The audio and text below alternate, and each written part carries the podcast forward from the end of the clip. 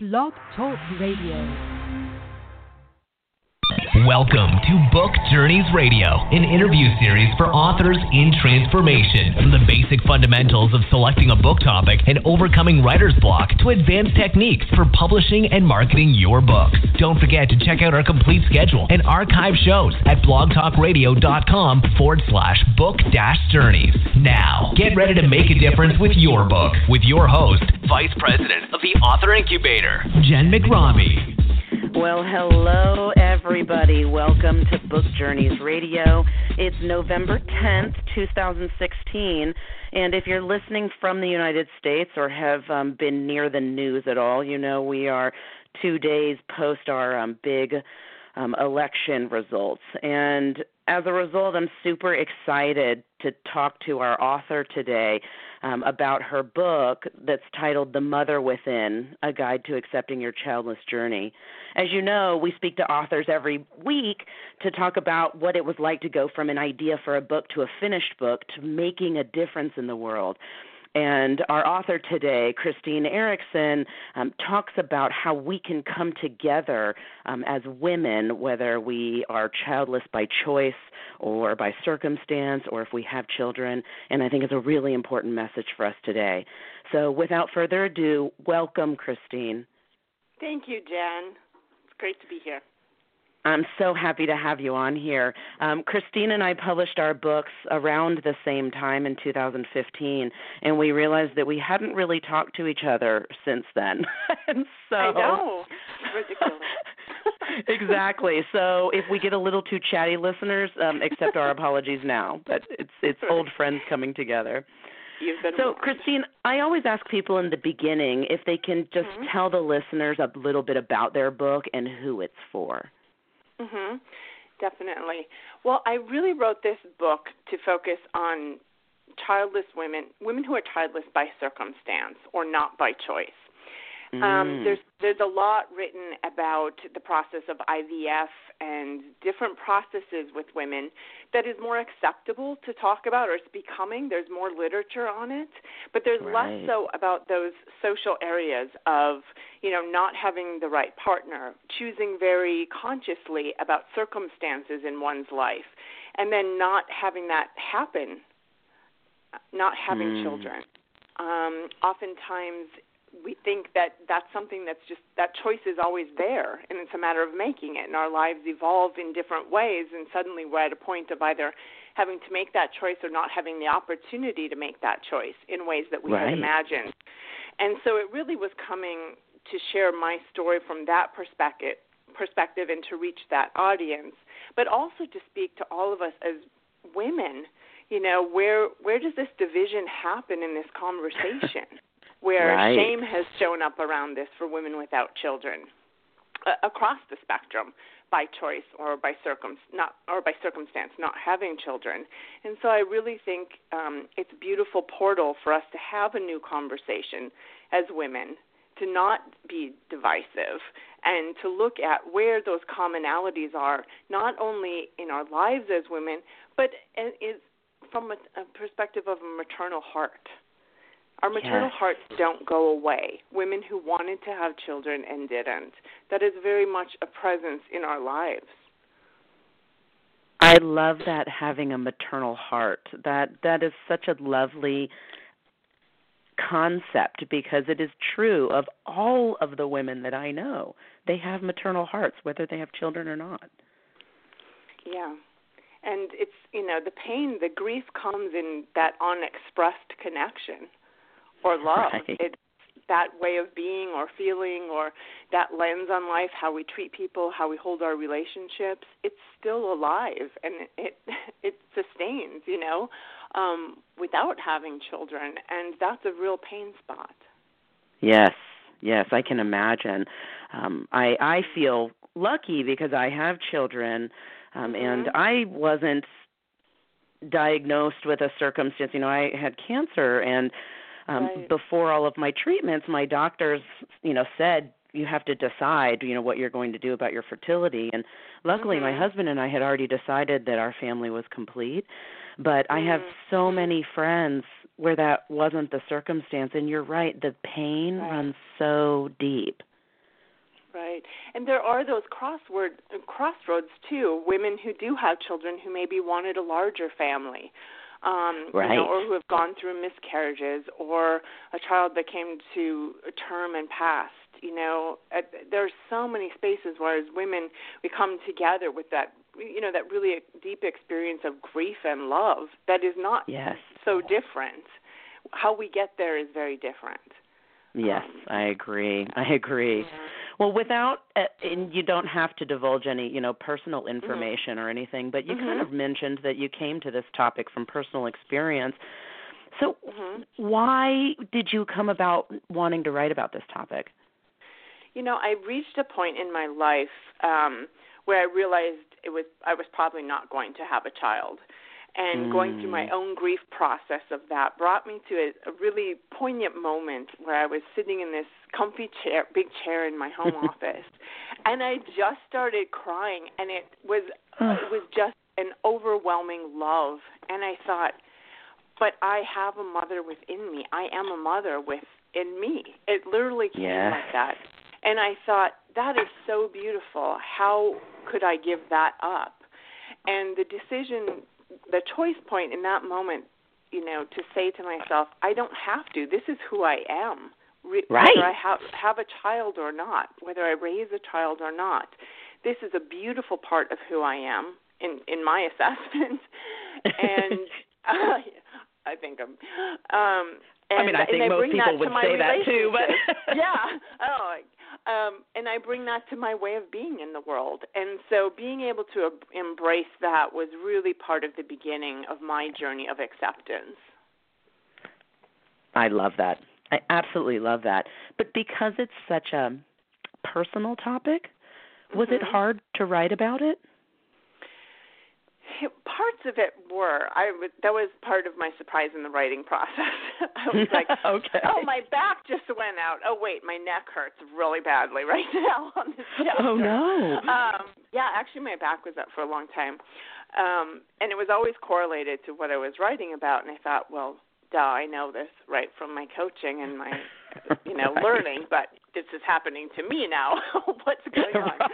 Um, so there were parts, you know, the the truth telling pieces of how to say things in honoring my experience of it and respecting the other people involved. You know, whether mm. my family or um someone who had said something to me you know how to be open and put it out there to support other people going through this but really doing it in a way that was not damaging you know right um, yeah and I'll, i think whenever we choose to write something down we at least for me you know i really have to look at it you know? It's very different yes. than letting it cycle in your head over and over again. I mean that's its own issue.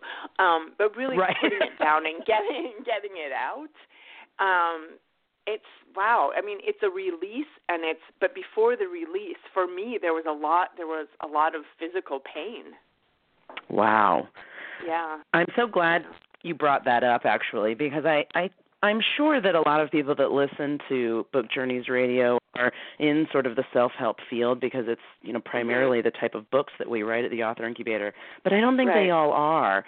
And and I think it's so important to acknowledge how our bodies respond to the release of information as we write books. Right. Yeah, it was beautiful. And then then I also knew that I was hitting on my truth. You know, oh. I thought, oh, there's something I'm holding on to very tightly here. Wow. Um, so how did you work yeah. through all of that? I mean, you have coaching tools. How would someone without those coaching tools work through those pain points?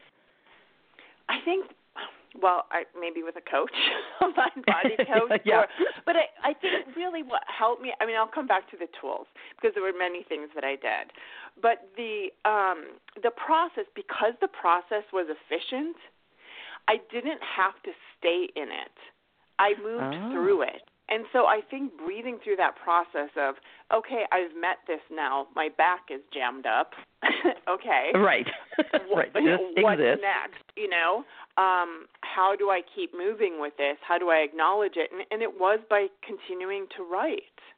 It wasn't the right. Ah. That didn't create the writer's block. It just meant that I had reached that point, or that's how I Oh. learned it as I went through that Um, so all kinds of things from meditation to breathing and visualizing it, visualizing the truth of it, the expression of it, who I wanted to serve, who I wanted to reach with this was a big mm-hmm. one for mm-hmm. me. Um, mm-hmm. I think a lot of the the process, the tools, the different process, tools that Angela has, like for me, were really important. Like focusing on that one um, reader you know focusing on who who do i really want to write this to? It that kept me going in a large way because it's not so much then just about oh this is an exposure of my truth. It's a sharing of my truth. It's a connection. Right. it's creating the possibility for a connection that may right. support someone else. Um so yeah so a lot of it is is um you letting the process of writing and following the process letting it get you out of your own head. Yes and absolutely. I kept thinking about that with today like what worked? Why did it work for me? I'm i overanalyze i procrastinate i do all these crazy things. Um and i can recycle ideas in my head for like decades. So, oh yes. I, yeah. And it's what i love about i mean i coach primarily with horses um, working with oh. horses with people, and so it's the same thing that I love about that work. It's so efficient because it gets me and my clients out of their head. You know, you're in the ah. present moment, and that's what this process kept bringing me back to. It's like, well, I can hang out there, um, but there's a deadline and the desire to really finish this. Um, right. I really never didn't want to not not finish it you know. Oh, that's and it that's was and great. it was and it was messy, and it was messy, you know. yes. I had a developmental editor, you know, bless her heart. I was like, yeah, I don't write in straight chapters. Apparently, this is how I write, you know. But trust me, I do want. I am going to get this done. It's just not going to look like that, you know. so I learned a lot about myself in the process, and I was like, oh, I've been trying to make it work a certain way for a long time and that's just not how I write. But having a container allowed me to do that, even though it didn't match uh, the process necessarily exactly. You know, so that was really a great outcome. So important, so important yeah. to understand that that the process of writing of sort of revealing your truths on paper that it really mm-hmm. brings us around to who we are in a bigger way. Yeah, definitely. Definitely. So you mentioned writer's block. Did you have writer's yeah. block at any time? no, Jenn. It was really a fluid process. Did it just flow out of you naturally, Christine? I'm not sure I have had I authors on for. here that I have had authors on here that have said that, and I'm like, oh, I'm so jealous of you. That would be so yeah, lovely. I might teach that. Yeah, um, uh, uh, it was that you know that really spinning process of. I think what uh, what I learned, I mean, a lot of what I just mentioned was about figuring out how I write best. And how that mm. was was allowing it to come. Oh, okay, this is an idea over here.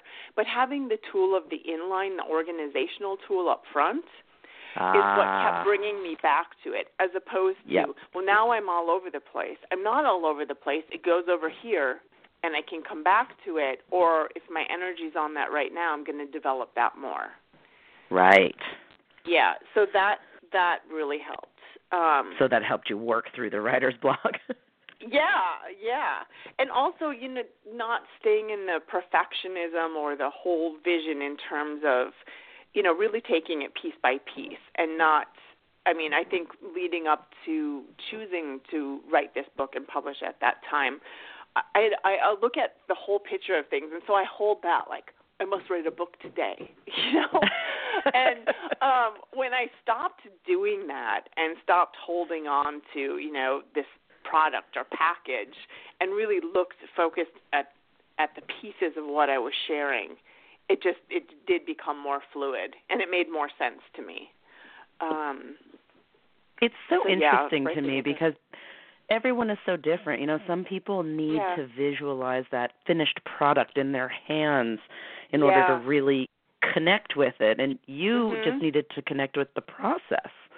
Yeah. Yeah. And I that's what that. I learned about myself, you know. Oh. For other writing, it was like, oh, okay, this is this is how I process this. This is what I need to do. Yeah. So now that you know that about yourself, mm-hmm. ha, have you applied that lesson to other things in your life, like your coaching, to further writing? Oh, absolutely. I use the inline all the time, even just working through um it can be an article. wow. Know, it's not as That's expensive, great. but yeah, I absolutely use that. And when I start writing and I get stuck and I start thinking about the whole thing again, I more easily back it up. Definitely. Definitely. Okay. Um, giving myself permission in that space has probably been a life, or not giving that permission has probably been a lifelong pattern. So also giving myself less time to do things. Um, you know, like when I was in college, I could write if I wrote a paper three weeks ahead. I would edit it till it wasn't even recognizable. you know, three I, weeks later. I didn't even think it was possible to necessarily write. better. I didn't yeah, think it was not, possible not to write that far ahead. Better. Yeah, so I, it just it wasn't worth. It was more stressful. It was much more stressful for me. Um, but it took me a long time to figure that out, and not because I had several papers done three weeks in advance. That's interesting that it was Mhm. More stressful to have more time and that when you give yourself Yeah. very defined short deadlines, it actually decreases the stress. Yeah, for me, it it absolutely did. I mean, it doesn't mean that the process wasn't messy and it wasn't stressful and I didn't have blocks. I, I had all of those things, Of course. but there was also an end in sight, and that was really valuable to me. And it was like Mm. all or nothing. I'm either going to do this or I'm not. It wasn't Right. in between. Well, maybe, or well, I kind of like doing this. You know, I was all in. you know um so that made a big difference and i was like well in three months and then i started thinking well what else have i not done that i could have done in three months you know That you could have done in And three months some- exactly. yeah or i know some people write in a weekend or three days you know but i get it i get that focus it's like um also when i was in school i don't know my undergrad had a i think they call it a j term now like an interim where you just Mhm. focus on one class for a month and i realized that i really loved that i love focusing on something uh, intensely Mm. like that getting through it so it really worked for me Oh, that's so great. What Yeah. what's the best thing that's come out of having written your own book? Oh, definitely the connection with other women, um, Mm. and really even learning more about what I wrote and where women are and how they're living with this. You know, I have my own experience and I have my understanding from what others wrote, but to really have those um, personal exchanges and you know, I do retreats um, with the horses also. We did one last in August, and it's been wonderful to connect with other authors who have written in this space. And part Mhm. of why I decided to write was to contribute to that. This wasn't what I was going to write about first or at that time, and I thought, well, this is so present for me right now, and this is what I'm living, and this is what I'm observing. It's a part of you know what I'm looking at, but it's an important part, and there aren't so many voices in this space, and so connecting with Right. women that are writing on the spectrum um, of women not having children has really been beautiful too, and so I've collaborated in that space. Oh, I love that. I love Yeah. hearing that putting yourself out there actually resulted in more connection and not less. Yeah. because I think Yes. sometimes there's a fear when you're putting such a Mhm. personal story out there that yes, that you will be rejected.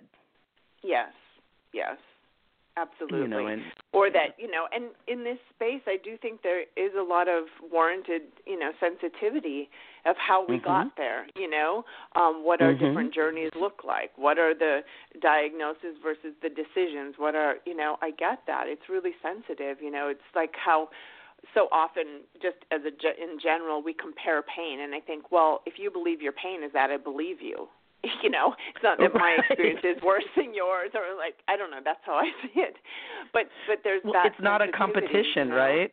yeah yeah yeah. you know how you not a competition. you know i i recognize your grief i may not be living it the same way but i recognize it Right. Um, Do you feel that those connections have helped you nurture your mother within, your maternal instinct?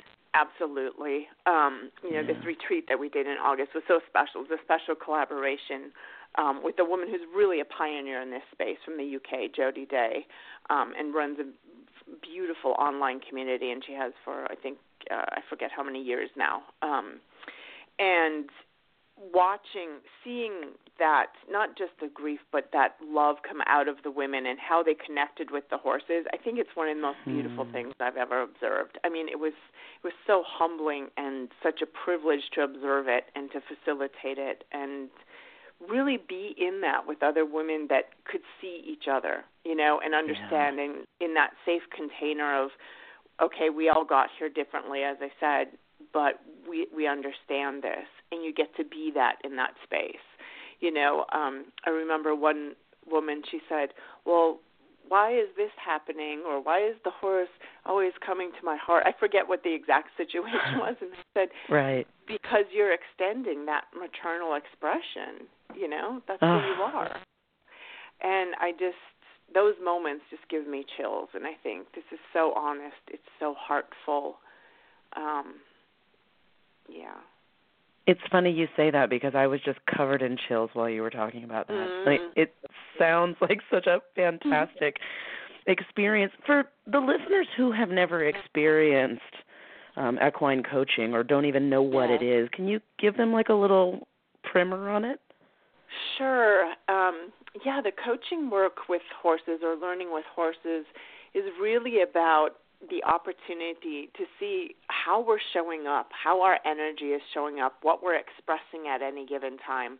And the horses, because they are so in a present energy, they're aware. They're prey animals, and so they rely on their awareness extending out, you know, from their immediate environment out to the horizon, what is going on for their safety. So they they bring it, they draw Ah. us into a presence. So sometimes, you know, maybe in a coaching session, let's say we want to work on something or address something, but what's really underneath that comes out much more organically with the horses. There's not a judgment. The horse is just responding to you out of the way a horse is. They're not Right. saying I don't like you, I don't love you, or now I really love you and maybe later I won't. You know, it's not about that assessment that we do as humans. It's about the connection. Are you connecting with your truth? And they assess that in different ways than we we might in that your truth doesn't mean you're all aligned in a way that everything's pretty and wrapped in a nice bow. It's about are you angry right now? Are you grieving right now? And showing up with the truth of that. And that's what's connective Ah. for horses because if you are expressing that truth, then you're taking care of yourself and you're safe to be in their space and in that herd. And then after you've had this experience, you then can translate that into how you interact with other humans. Absolutely. Your communication, your presence, how you enter a room or not, how you um how you greet somebody, how you know, how is your energy influencing things and not first for yourself and then in your relationships and then in the larger environment that you operate and live in, you know, whether Ah. that's in a business or yeah. It's such a valuable thing and something that I think in particular um women don't always evaluate about themselves. You know, about how they're just sort of existing in the world, how the energy they're putting out. Right, right.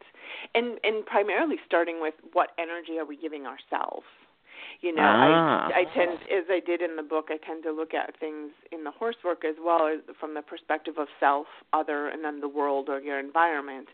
And, you know, like me, I I grew up really orienting myself toward other, you know, how to appease to avoid certain Yes. consequences. And i think many many of us did.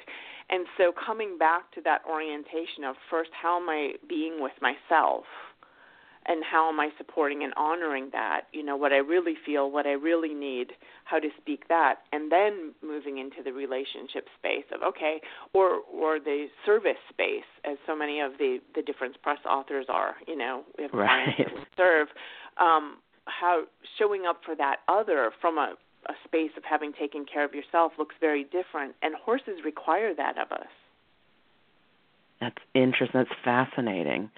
And then you know from an organizational perspective or your business then the larger environment are you interacting with others your your clients or vendors or whatever it might be what does that look like you know what are you Right. paying attention to in that and how is that in alignment with you you know That's I think that's so important that it's all about alignment, right? Alignment between Yeah. our heads, our hearts, and then where our feet are taking us. Right, and just giving ourselves permission to choose that, to learn what that feels like, to pay attention Right. to when when we feel that, and how to keep recreating that and expanding that. Oh, and That's it's not amazing. about a perfect line or you know the right the right action. It's just about honoring that that journey and and paying attention to that. Right. Well, now your book obviously is is aimed at at women, um, but have you heard from any Mhm. men that have benefited from your message also? I have actually, um, and I wasn't. It's not that I wasn't expecting that, but it was a pleasant surprise. Um, men actually in this space are really not even counted in the statistics. I think there Right. is one country that is starting to do that. I forget who it is, if it's the UK or Australia, and I could be wrong on both of those. but there is somebody who's starting to do that, um, and it's less spoken of. And they're, you know, um, they experience very similar things and very different things. Um, their age, you know, to reproduce and their opportunities are different. The, Right. Their ways of organizing within themselves and are among themselves, you know. Um, there are a few. There's um, one man who has a blog, an older blog about it, um, but it's really an unspoken space. You know, I imagine. part. I mean- and it's, yeah, You know, men have Mhm. that desire to nurture within themselves also.